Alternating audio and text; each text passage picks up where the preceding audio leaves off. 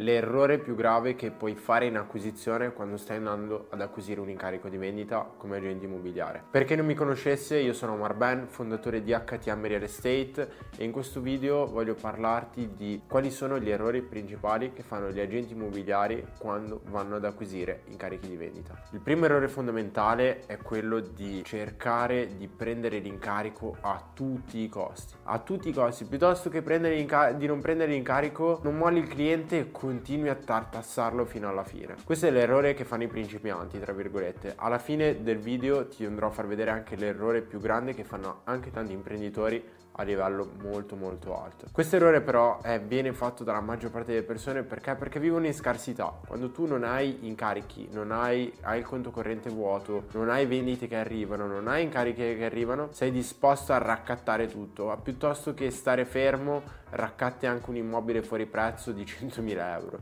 Ora, questo è un errore davvero tanto importante perché poi ti vai a chiedere alla fine del mese, eh, ma perché sto lavorando tantissimo ma non ottengo risultati? Perché hai un approccio sbagliato a quello che è il lavoro? Perché piuttosto che perdere, stare lì a cercare di convincere una persona, tante volte se ti tiri indietro sarà lui a tornare un po' più verso di te. Perché non fai vedere che non hai bisogno, che semplicemente quella è la soluzione migliore per lui e che altrimenti te non sei disposto ad accontentarti di quello che è il risultato che gli vuoi andare a portare.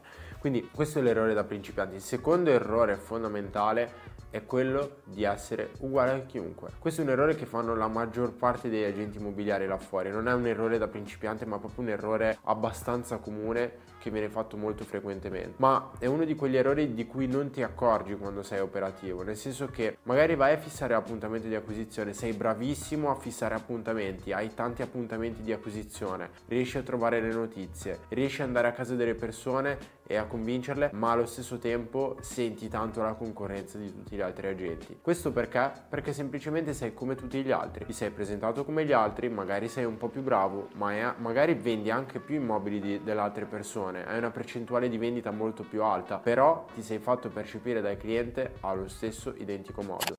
Ehi, sei un agente immobiliare e vuoi acquisire minimo 6 incarichi di vendita in 90 giorni? Clicca nel link in descrizione e richiedi una consulenza gratuita con i nostri collaboratori.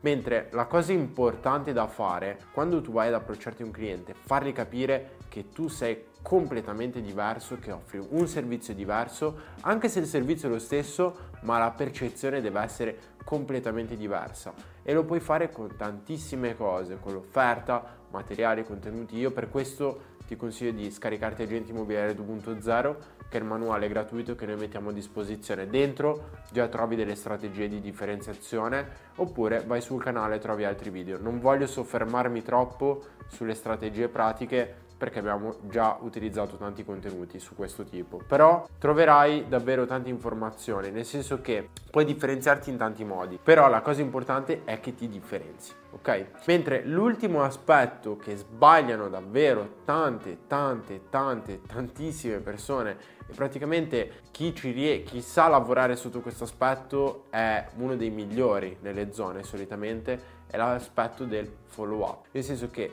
l'agente immobiliare sveglio, l'agente immobiliare che alza davvero numeri molto importanti, imprenditori che fanno numeri importantissimi sanno è che i soldi sono nel follow up. Nel follow up che cosa vuol dire? Sono nel lungo termine, nel senso che il 90, 70, 80% dei clienti di quello che ti pare, ma sono persone che non si affideranno a te oggi, ma è molto più probabile che si affidino a te sul lungo termine, magari tra un mese, magari tra due settimane, magari tra tre mesi, però si dovranno affidare a te. E lì la maggior parte degli agenti immobiliari e agenzie cadono tutte, nel senso che nessuno ha processi di follow up ben organizzato. Ecco, se tu sei bravo a strutturare il follow up, non hai bisogno neanche di aumentare i numeri a livello di acquisizione, non hai bisogno di aumentare i collaboratori o di aumentare il numero di appuntamenti di acquisizione o di notizie o fare più campagne o sentire più privati o altro, perché con gli stessi numeri tu chiudi molto di più rispetto ai tuoi competitor. A parità di numeri tu lavori molto di più e hai più incarichi anche se fate le stesse identiche cose, ma tu aggiungi solo il sistema di follow up, che anche questo trovi poi in agente immobiliare 2.0. Questo è uno degli aspetti più importanti che noi abbiamo visto anche con i nostri agenti e le nostre agenzie con cui collaboriamo da anni. Le imprese e gli agenti immobiliari che funzionano meglio sono quelli che lavorano sul follow up. Nel frattempo abbiamo creato altri video anche sul canale sul follow up che ti consiglio di andare a vedere e nel frattempo noi ci vediamo in un prossimo video.